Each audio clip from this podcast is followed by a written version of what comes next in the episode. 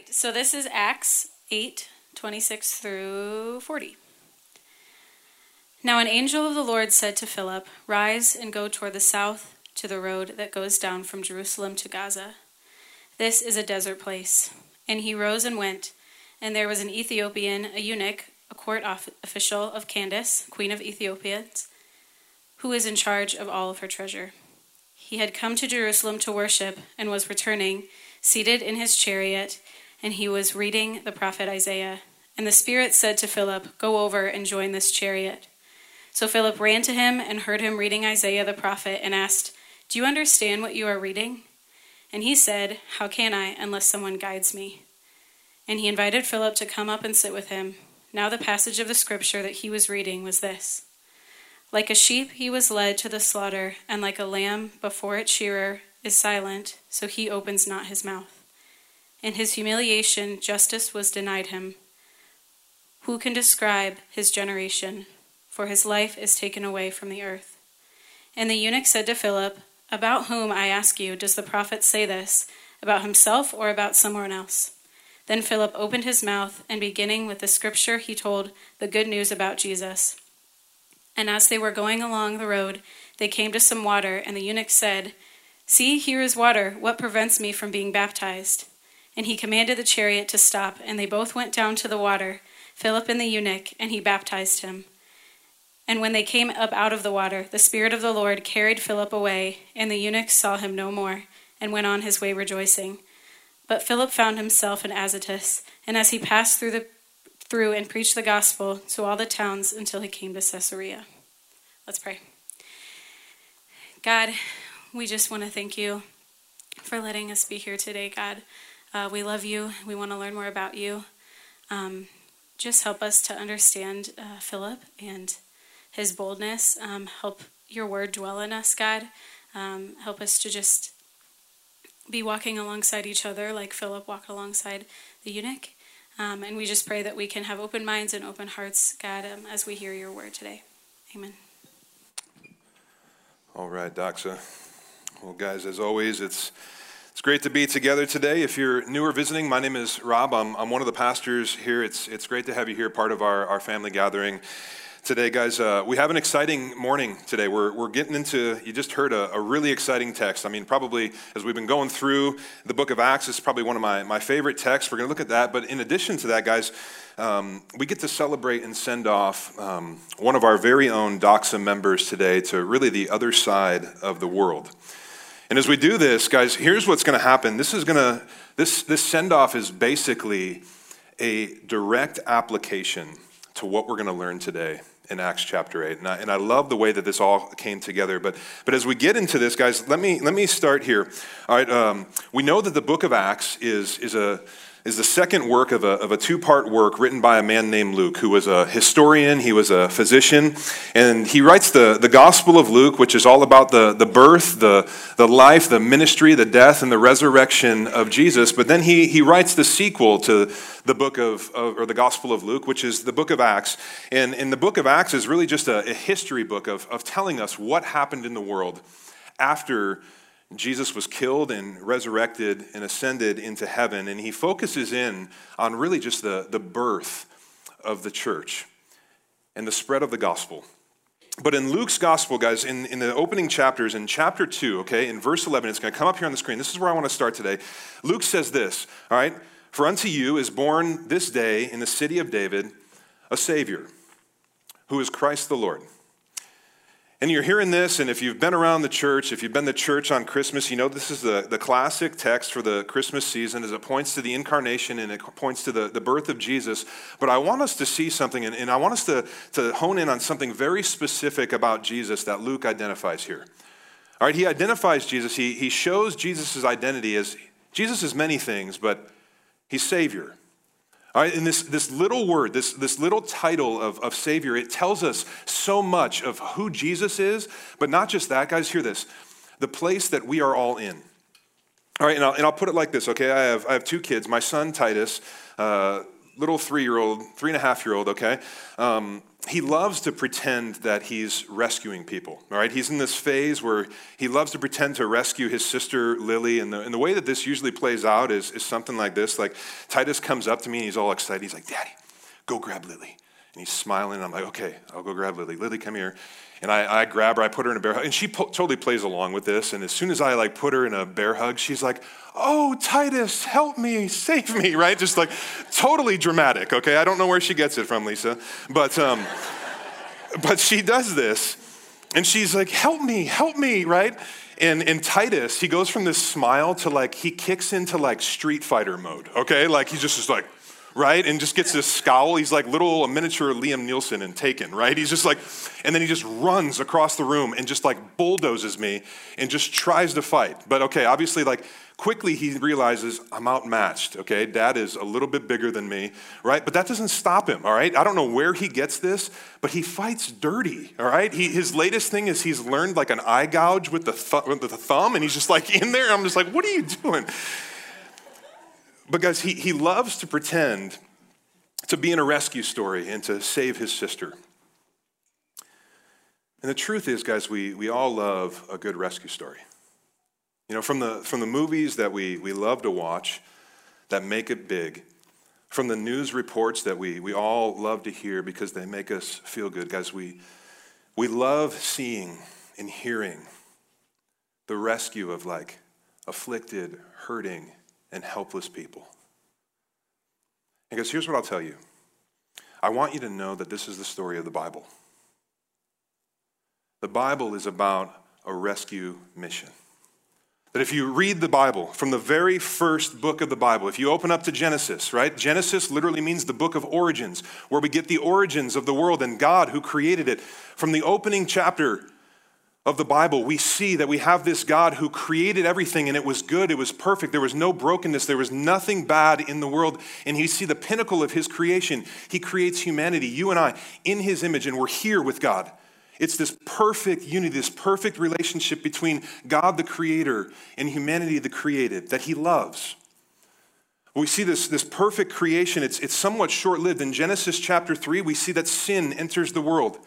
Right? Sin is just anything and everything that's in opposition to who God is and what God says, and humanity turns their back on God.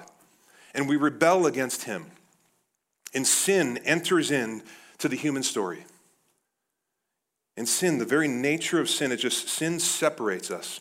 It separates us from God and it separates us from each other. And this is where humanity is without the intervention of God separation. And if this goes on forever and it's never mediated, it's never reconciled, this is where we get into the terrible conscious reality of hell, which is just eternal separation from God. But God, being a, a loving creator, a, a powerful father, he enters into human history as the man Jesus. He lives a life that we couldn't live, a life without sin. He dies a death that we should have died, the death in the debt for sin. And he gives us, through faith, the thing that we could never accomplish on our own reconciliation, reconnection, forgiveness, and salvation through Jesus. Because this is the gospel. This is the story of the entire Bible. And the fact that Luke introduces us to Jesus as Savior, guys, this is what we're supposed to understand as we get into the book of Acts. We just need to know this. That the activity of God in our world today, the mission of God, the heart of God, the love of God in action, hear this it's to save and rescue the people that He loves. And if you're a Christian today, this is your story. Because that God has pursued you, He's fought for you, and He's rescued you, and He's saved you. And even if you're sitting here and, and you're not a Christian, guys, this is what God is doing in your life today that He's pursuing you. He's going through great lengths to help you to see Him, to show Himself to you, to show who he, you are in His eyes, to show how much He loves you. He's preparing you for a rescue to bring you into the family of God. And this is what we see in Acts chapter 8 today. That today we, we get to see God, the one who has been saving and rescuing great crowds of people throughout our study of Acts. And while he loves crowds, as we've seen him, like we're, we're eight chapters into this study, right? And we've seen him save thousands of people up until this point. Today, something different kind of happens. It goes, it goes from this, this crowd, this wide angle panoramic lens of seeing these thousands of people, and the camera just kind of comes vroom, and zooms in on one guy. You know why this happens? Guys, listen to this. God doesn't just love numbers. He doesn't just love crowds. He loves faces. He loves individuals. He loves you. That God loves you. Someone in here needs to hear that for the first time. Someone in here needs to be reminded of this that God loves you. And He's got a plan for you. He's got a plan to seek you, to serve you, and to save you. And it's not because you're great, but it's because He's great.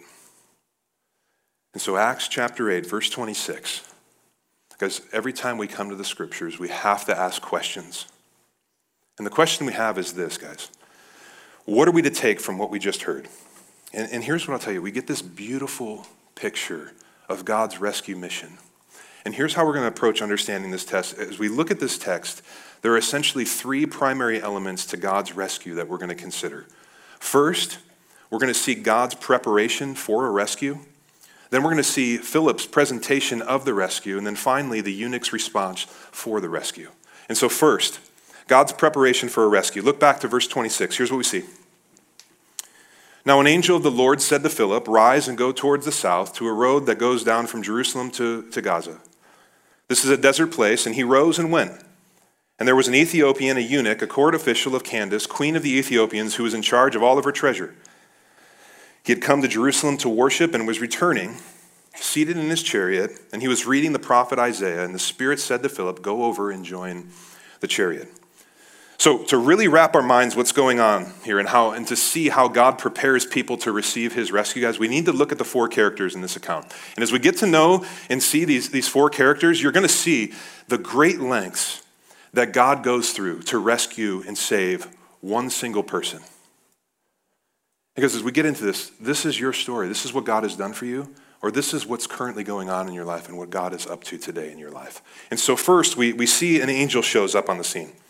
Right? And, and maybe when you, you read this, you, you hear about the angel, and, and this just causes you to really just kind of stop and just ask a bunch of questions. I mean, like, okay, well, what's an angel? Like, where did he come from? Because all of a sudden, it's like angel shows up, and it's just, then it goes on and, and moves on. And so maybe you're having like all these questions, but I, I just want to say this. We need to understand, that, that angels are, are real and they're, they're active. Not, and not just in Bible times, but in our lives today. And I'm not going to get into this too much, but I, but I will say this. It's, it's fascinating and interesting to me that in our world that if you, if you trace like kind of religious history back even just not too far ago, like in the 70s and 80s, the, with the introduction of like New Ageism and, and kind of the, the rise, the rise of the occult, like we live in a, in a culture that's, that's very much fascinated with spirituality and angels and demons. And, and you just need to know because there's, there's different types, right? There's, there's good, godly, holy angels that have their purposes of God. They're all about God and His glory. But then there's also fallen angels, which are just demons. They're, they're prideful, they're evil. This is Satan. They hate God, they, they hate us. And, and this is why. The only reason I say this is because in a, in a city like that we live in, in a culture that we live in, you meet tons of people that are very spiritual. That doesn't necessarily mean that they're godly. And we can pursue after the wrong spiritual things and, and people who, who worship angels. This is why in 1 John it says to test the spirits, because not all spiritual beings are good. It's very dangerous to mess around with the occult. This is why the Bible warns us of this. But here what we see, and we see this angel shows up. This is a good, godly, holy angel. Hebrews 1.14 tells us that, that angels are just ministering spirits that are, that are sent out to serve for the sake of those who are receiving salvation. And the reality is, is that all of us, guys, all the time, are experiencing and being touched by the ministry of angels, even though we might not see them. And, and some of you, you've, you've met angels and you, you didn't even know it because their goal is not to, to draw attention to themselves, but to, to draw attention to God. We see this truth in Hebrews chapter 13. But an angel is, is really just a messenger, all right, a minister that God uses to help us, to protect us, to guide us, and to show us truth. Ultimately, God uses his angels for his perfect plan, for his perfect purposes for his glory. But here's the point God uses this angel to, to show up and to, to guide Philip in a new way to hear this. Prepare for the rescue of God for a person that he loves. And this leads to the second character, Philip. All right? And we first met Philip in Acts chapter 6. If you remember this, in verse 3, it says that he's a deacon. He was appointed to be a servant in the church, and it said of him that he was filled with the Spirit. He was full of the Spirit. And so Philip is, is just really a, he's a godly guy. He's filled with the Holy Spirit. He loves Jesus. An angel comes to him and says, essentially, this is what he's saying I need you to go to the middle of nowhere. That's what he says. And we just need to know that that the road from Jerusalem to, to Gaza is a, is a very dangerous road. It's a, it's a desert road, as Gaza is a, is a city where the, of the Philistines, and, and the Philistines were some of the fiercest enemies of the Jews. And so, this command by the angel to go south, it likely didn't make any sense to Philip. I mean, he was probably thinking, here I am, I'm, I'm in a city, I'm, I'm in a good place, I'm, I'm doing good ministry, we're seeing people become Christians. Right? They're having this spiritual explosion. Like thousands of people are meeting Jesus. And then God comes in the form of an angel and says, Hey, Philip, leave.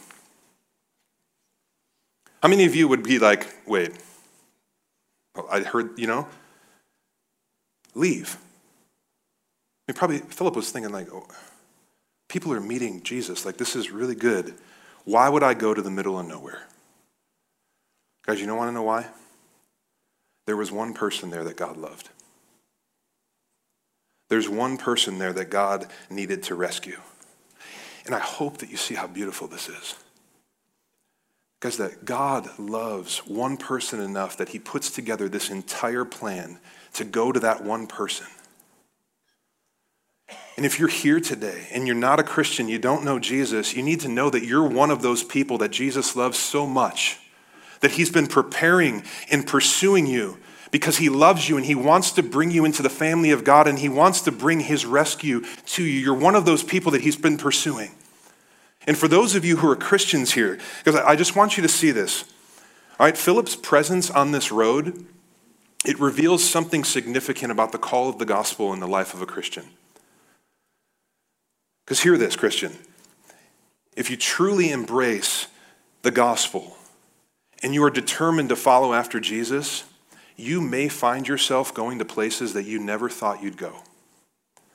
You may find yourself doing things that you never thought you would do.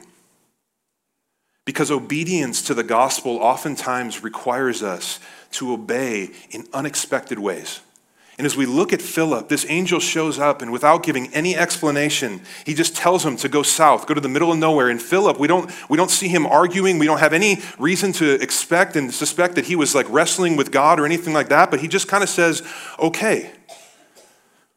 And, and in this, we get like this, this beautiful, like the proper perspective of a Christian that every time God shows up, whether it be through his words or through prayer, the Holy Spirit speaks, like every time God speaks to us as a Christian, our response is anything, anytime, anywhere. Because this is like the response of a spirit filled person.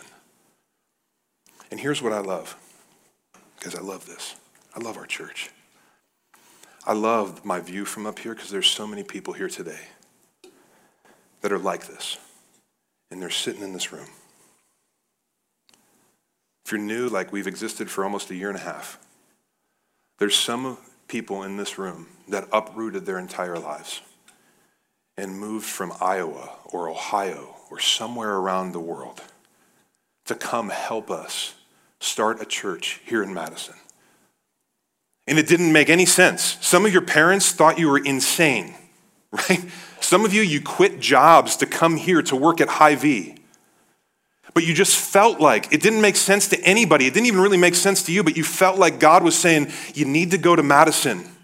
And you didn't know why. But then you show up here and you get the great blessing of seeing God use you. And you've seen people come to know Jesus. And it all comes, it's, it's worth it. Some of you guys, some of you guys have, have started relationships with people in our city that are of no benefit to you. You've met poor and afflicted people, and you felt like God was saying, Talk to them, give to them. and it made no sense for your financial portfolio. It didn't make any sense for your friend group, but you were like, God said, go and to love this person and talk to this person. And you're giving of your life, you're giving of your time, you're giving of your money, and it doesn't make sense. People are like, why are you doing it? And then you see how God uses this for his rescue to come to people. And when this all happens, guys, Isaiah 55 begins to make sense where God says, My ways are not your ways, my thoughts are not your thoughts, but my ways are higher than your ways, my thoughts are higher than your thoughts. That God sometimes speaks and asks us to do unexpe- unexpected and unexplained things. And when we follow him, guys, great blessing comes. Philip listened to God, and he said yes. He said, Okay, God, you got, you got one guy that you love. I'll go. And as he put his yes on the table, God was using this in preparation for a person that he loves to receive the rescue of God. So let me just ask you this, Doxa. Are you willing to go for one person? Are you willing to give yourself and your time for one person? Because this is what God might be asking of you. That God doesn't call all of us to sell everything we have and to move overseas or to go into full time ministry or become a traveling evangelist. But God oftentimes asks us to pursue in love one person, loving them, speaking to them about Jesus. And this is what he does with Philip. And Philip is just willing. He's willing. And the one guy that God loves and sends Philip to is this man who's an Ethiopian eunuch, the third character that we meet. And here's what you need to know about this eunuch, okay? I'm not going to get out like a diagram or anything and explain to you what a eunuch is, but guys, how do you become a eunuch? Ouch, right? right? Squirming a little bit, like the vasectomy sounds pretty good at this point, right? That's weird, I'm sorry. but you get castrated. This is what a eunuch is. I'm so sorry for talking about vasectomies from the States. but guys, this came along with the job description that this guy had. You know, some of you thought your job was terrible, right? And you sit in your cubicle and you're like, my job is the worst job in the world. I just, you're welcome for reminding you of the eunuch. So this week, when your boss is yelling at you, you're like, my job, this cubicle looks beautiful right now, right? But this man was a, a servant to the queen of Ethiopia. I'm so distracted by that. Anyway. But since he was around the queen and, and her harem, in order to ensure their safety, all right, these men would be castrated. so they wouldn't be tempted to pursue these, the queen or her harem in a sexual way. But here's what I want you to see about, about this man. All right? God was preparing him for a rescue, even before he knew and loved God. I mean, consider this, guys. This, this Ethiopian man has apparently heard. I mean, he's in Ethiopia, which is considered like the edge of the world. He's apparently heard of this like Hebrew God and his people that are in Jerusalem. And for some reason, he's got this idea I need to get to Jerusalem. That I hear that there's this God that's doing something amazing there, and I need to go investigate this if I really want to find this God that I'm seeking after. And so he's taking this trip. He's traveling like upwards of a thousand miles, like up to four to six months in a chariot. He's on the road going to Jerusalem. He's, he's seeking hard after answers. Furthermore, it says that he somehow has a copy of the scriptures, he's reading them. He doesn't understand them, but he's, he's reading them. And, and we know that he had to go through great lengths to get this because Gutenberg like, didn't exist yet. Like the printing press wasn't there. And so he had to ha- invest a significant amount of money to get the scriptures. And so he had them, but he was reading them. He didn't understand it. This guy is seeking to know God. He hears about him. He wants to know, but he just doesn't know him. But God, listen to this God is preparing him. He's preparing him to meet him. And maybe this is you this morning. Are you here looking for God? Is that why you're here? This was me for years. Because I remember as a, as a little kid, my dad would take me to Colorado every summer and we would climb mountains. And we'd be at the summits of these different mountains every summer. And I'm just like this little kid having like this existential moment, right? And just being like, what is this?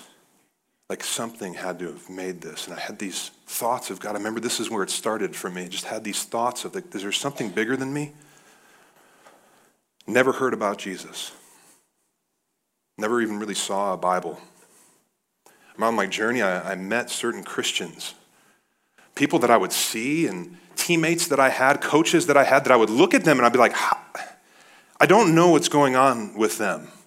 They have a level of joy, they have a perspective on life, they have something that I want, but I just like, I didn't know how to do it. So I, I would try and white knuckle it, but just couldn't get there. Like, what do they have? Started going to church, started popping into Bible studies in locker rooms and like trying to figure it out and figuring out who is this God? Like, I, there's got to be answers. I had a Bible that I would try and read every now and again, but had no idea what it meant. For years, years, God was preparing my heart to be open enough to receive Jesus. But this Ethiopian guy's heart is opening up to God. He's thinking, I've got to get to Jerusalem so I can worship God. And even though he's not a Christian, he's looking for God. And let me just say this, guys if, if you're here and you're not a Christian, this is you. That you're, you're here, you, you've decided to make a trip to find God at the Sheraton Hotel. A little bit different than Jerusalem, but still works, right? You've invested time and energy and you've made a trip. You've come a distance and you're here. You're here with God's people. We're worshiping and praising God. We're hearing about Jesus. We love you. We're glad that you're here. It's an honor. My highest honor is one of the, to teach you the Bible. I love that you're here. This is the Ethiopian man here. God is, is moving in his life. He's preparing him for a rescue. So you have the angel, you have Philip, you have this Ethiopian, and the fourth character that we see is the Holy Spirit. And the Holy Spirit is who we have been talking a lot about throughout our study of Acts. He's the third member of the Trinity. Right, that we see this picture of God progressively revealed through the Bible, that we have one God existing in three persons Father, Son, and Spirit. And the Holy Spirit is, is really just the gift of the indwelling presence of God to someone who has come to Jesus in faith. The Bible talks about when we come to Jesus and put our faith in Him, that God gives us Himself through the power and the presence of the Holy Spirit to seal us to the day of salvation, to encourage us, to guide us, to comfort us, to teach us. The Holy Spirit is the one who empowers us to live for, like, and with Jesus. And the Holy Spirit empowers us and leads the Christian to live for the glory of God. And this includes leading us and enabling us to, to live in the likeness of Jesus. But I want you to hear this it also includes leading us towards the people around us who don't know Jesus, but God loves them. This is what's going on here. And so the Holy Spirit leads Philip to this Ethiopian man. But with all of this, guys, here's what I want you to know. There's no coincidences in life. There's just none.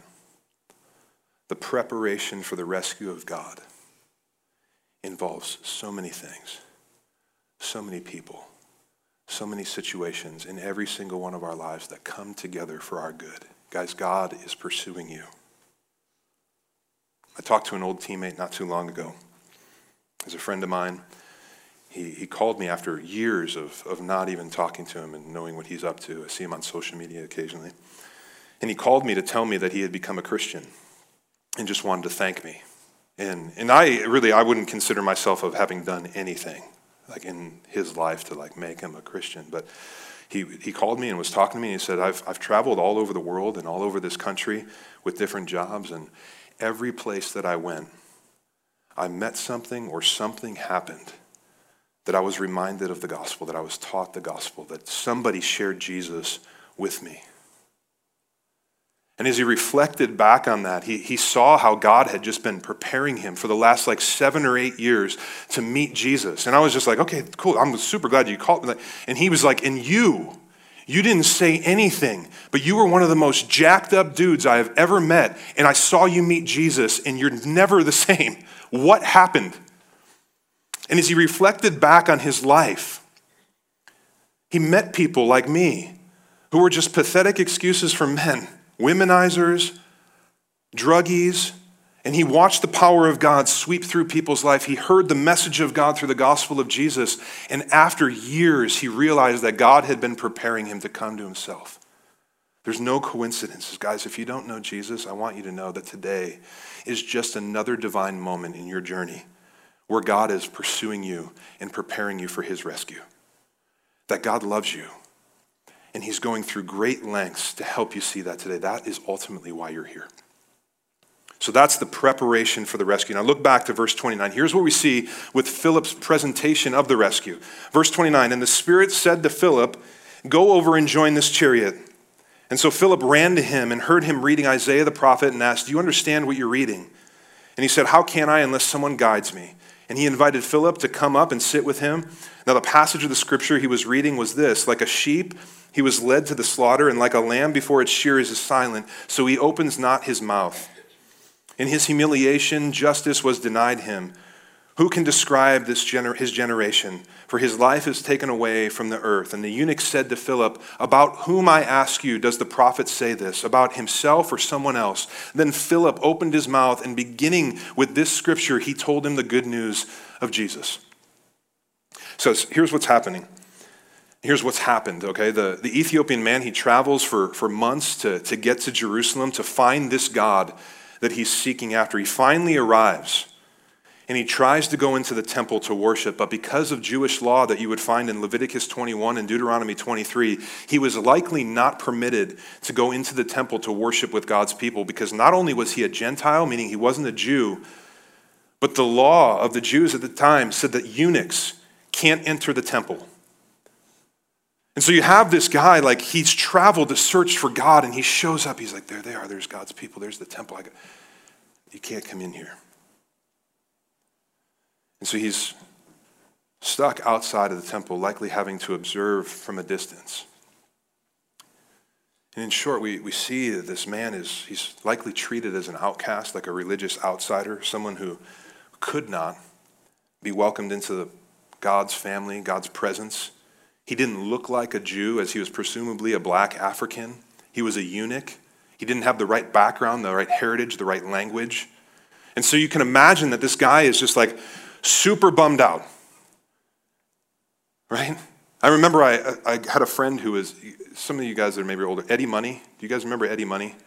Okay, so Eddie Money, I had a friend that like loved him and then finally met him and Eddie Money was like really he was really mean to him. and he was just like that was like the biggest letdown of my life, right? That's probably what this guy is feeling. Like I, I showed up here to meet with God and now I'm denied access. Super bummed out. He couldn't be welcomed in. And so he probably turns to his guys and said, okay, like, I guess this was just like a waste of a couple months. Like, let's just load up the caravan and let's, let's head back.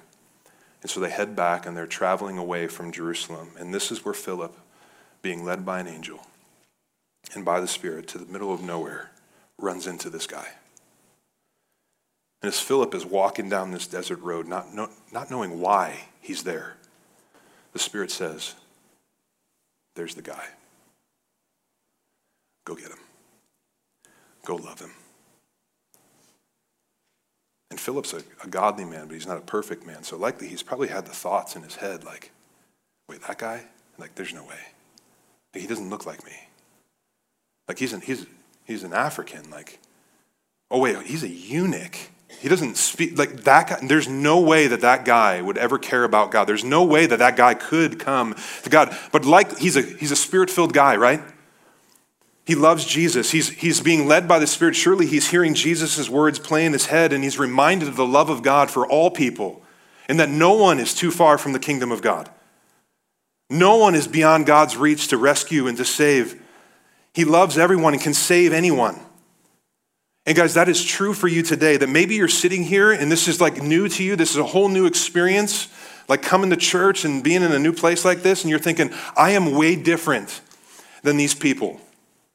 I don't fit in here. Like, I, I don't speak the same jargon that they speak. That's not the voice of God.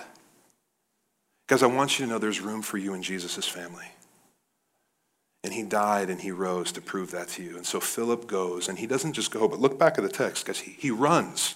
like, he's so full of spirit. He loves this guy. He doesn't even know him. He runs after him. And as he gets there, he hears this guy reading Isaiah 53 which is weird to us, but it's not weird back then because they read out loud in this time. But he's reading Isaiah. In this, this part of Isaiah, in, verse, in chapter 53, which is probably the most famous Old Testament prophecy of Jesus, and in this section that the eunuch is reading, Isaiah is speaking about how a Messiah, how a Savior, would come and suffer and die for his people, and how this suffering would lead to salvation and the rescue of God for sinful people who are separated from him. And as this eunuch is, is reading this, he's, he's hearing it, he wants it. Like he, he, he's like, this is like a great story. Like I, I this, how, who, who is this? Like who is, who is this guy? He's never heard about Jesus, as we see in verse 34. And so Philip, he's running alongside this chariot and he asks the eunuch, Do you know what you're reading? And the eunuch says, No. Like, how can I unless someone tells me? And so he pulls over the chariot, he invites Philip to come up.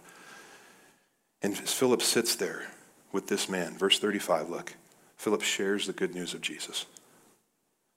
And I want you to see the way, guys, that, that Philip presents the gospel to this man. That he met this guy where he was at. You hear that? He met him where he was at. He answered his question and he got to Jesus as quickly as he could. And here's what I'll tell you guys when God intersects your life with someone who needs Jesus, you can talk about all types of spiritual things. You can flex your theological muscles and start talking about the doctrine of creation and whether or not you're blah, blah, blah. Above everything, Jesus we get to Jesus as quickly as possible because what the apostle Paul says in Romans 1:16 he says I'm not a, I'm not ashamed of the gospel of Jesus. Why? It's the power of God to save all who believe. And so look back to verse 35. Then Philip opened his mouth and beginning with this scripture, this scripture, he told him the good news of Jesus. So let me ask you this, if you're a Christian, are you able to do that? To start with a given passage and bring it to Jesus? I mean, Isaiah 53 is an easy one, but how about like the genealogies in the Bible? How about like Revelation or, or Genesis? Can you, can you begin with those scriptures and, and share the good news of Jesus? And I want you to know that, guys, this can be done because the Bible, from beginning to end, is all about Jesus. Every page of every chapter of every book of the Bible, it screams out Jesus. And the presentation of God's rescue, it needs to be and is always about Jesus. Philip knew this. And God used it to save this eunuch. And guys, I'll say this I really believe that every single Christian should strive to be saturated in the Bible, to be proficient in the scriptures, so that we too, when we can meet people, when God divinely intersects our lives with someone who has spiritual questions that He's been preparing, that we can answer them and quickly get to Jesus, the power to save. That's why we talk so much about the Bible, right? We want to be a Bible saturated church that if you prick us, we bleed, Bible. Like the Bible's all about Jesus. We, we need to know. You know, just this past week, I was, I was preparing this message and I was at the gym one morning and I was praying. I was like, God, it would be awesome if you would just give me like a, a cool story, like bring a eunuch into the gym right now. That let me just like share the gospel with him. Like, I, I really need that sermon illustration, right? And I tried to force it with a guy and he was just not having it, right? But I'm sitting there in a coffee shop. I got my Bible open and I'm just prepping for this sermon. This woman comes up to me and she's like, I've seen you in here a lot. I hear you're a pastor. What is that book all about? No joke. No joke. She said, What do you believe? And starting with the scripture, went straight to Jesus. Because we got to be able to do this. It's, it's all about Jesus. The Bible points us to Jesus. The presentation of God's rescue always is centered on Jesus. So I'm getting out of time here, but let me wrap up with this. Verse 36 through 39, the, the eunuch's response, right? So we see the, the preparation of the rescue, the presentation for the rescue, and now the response. Verse 36. And as they were going along the road, they came to some water, and the eunuch said, See, here's water. What prevents me from being baptized? And he commanded the chariot to stop, and they both went down into the water, Philip and the eunuch, and he baptized them. And when they came up out of the water, the Spirit of the Lord carried Philip away, and the eunuch saw him no more and went on his way, rejoicing. As the eunuch's heart had been so well prepared by God to receive this gospel, to receive this rescue, that it almost seems like he believed immediately. And then he just asked to be baptized. And if you notice in your Bible, because if you were paying attention, like your Bible likely goes from verse 36 to verse 38. right? Here's, here's what's going on, okay? Verse 37 is likely at the bottom of your Bible in like a footnote. And it says this And Philip said, If you believe with all your heart, you may get baptized. And he replied, I believe that Jesus is the Son of God. But here's why it's down there, guys. In the oldest, most re- reliable manuscripts that we have, they, they don't contain verse 37, and so it should be omitted from the Bible. But still, something like this confession must have happened in order for Philip to, to baptize this eunuch. All right, and as he was baptized, he confessed his faith personally, believing Jesus for the rescue of God, that Jesus is the one that takes his sin. He believed this, he confessed this, and by his baptism, he, he proclaimed it openly in front of his entire entourage that was traveling. This is what baptism was all about. It's like a wedding ring. It doesn't save us, but it shows you that I'm married. This is what baptism does. It doesn't save us, but it shows everybody I'm following Jesus. I'm with that guy. But this eunuch's response to the gospel of the rescue of God has, has really essentially three parts. He, he confesses that Jesus is his salvation, he obeys Jesus in baptism, and then he went on rejoicing, as we see in verse 39. And I want you to look at this, guys. When it says he went on rejoicing. He, he did this. He was rejoicing because he finally understood the love of God and he experienced the rescue of God from sin. Some of you today will leave here rejoicing. Maybe for the first time, truly, as you put your faith in Jesus, because your whole life, your whole eternity, your sin has been taken and you're in the family of God. But this eunuch, as he went back to Ethiopia, guys, here's what happened. Listen to this. This was actually like a fulfillment of prophecy. If you go a couple chapters forward in Isaiah, in Isaiah 56, it says that the kingdom of God will come with power and that even eunuchs will be saved. And so this is a fulfillment of, of prophecy that God can save everybody, anyone.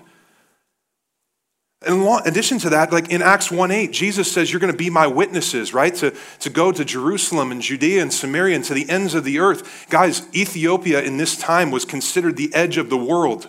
This is an instant where Jesus' words are coming true that the gospel is going to the ends of the earth. It's happening. And as he goes back to Ethiopia, guys, we, we don't ever hear about this guy again in the Bible, but there's an early church historian and early church father named Irenaeus. And in the second century, he writes that this Ethiopian went back rejoicing to Ethiopia, takes the gospel there, and becomes a gospel missionary and spreads the gospel to the Ethiopian people. Guys, listen to this. God prepared a rescue for this man. And this man came to Jesus. He took this message of the rescue of God back to his home country, and it just kept going. The gospel just kept going. Because this is how the gospel will reach the ends of the earth. It's not by us having like a really compelling church service and, you know, hip pastors and, and all that stuff, right? It's just nothing about that. It's about you, God's people, Phillips, sitting here, going into the everyday stuff of life, empowered by the Spirit, walking with God, with the gospel on your tongue and love in your heart that when you meet people, you love them like Jesus did. You see them like Jesus did. You speak to them like Jesus did. And you prepare, God's preparing you to deliver the rescue of God by the gospel. This is how the gospel spreads and people come to the family of God. And so let me just end with saying this, guys. God uses people to save people. Okay, God saves people. If you want to boil Christianity down, here's one way to do it God saves sinners, right? He saves. This is the big idea of the Bible. This is the, the big idea of here in Acts that God rescues us by the saving work of Jesus. And through faith, we not only receive the rescue of God, but we receive the presence and the power of the Holy Spirit to continue what Jesus started, seeing other people meet Jesus for rescue. And I want you to know that this is what God has. Christian, this is what God has for your life to be like Philip, filled with the Holy Spirit and walking with Him, following His guidance in your life to go to the people around you so they can receive what you have. And so, my question for you, Christian, is who's in front of you? Who's in front of you? God put this Ethiopian right in front of Philip. Who is it in your life? A friend a family member, a coworker, a neighbor? Who is it that God is preparing right now that if you would just go by the power and the presence and the guidance of the Spirit and open your mouth and speak about Jesus, that they would come into the family? Who's in front of you? And for those of you that don't know Jesus, my question for you is what will you do with Jesus today? You going to accept this rescue or reject it?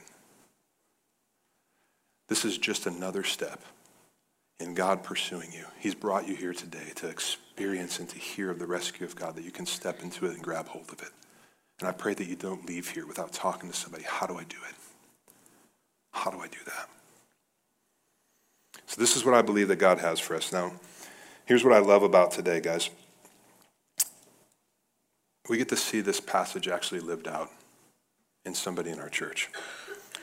All right, we're going to want, we're going to listen and meet somebody that has put their yes on the table and is following God. And so, Mitchell, I don't know where you're at. Mitchell, can you can you come up here? You guys don't know why you're clapping for him, but you can clap for him.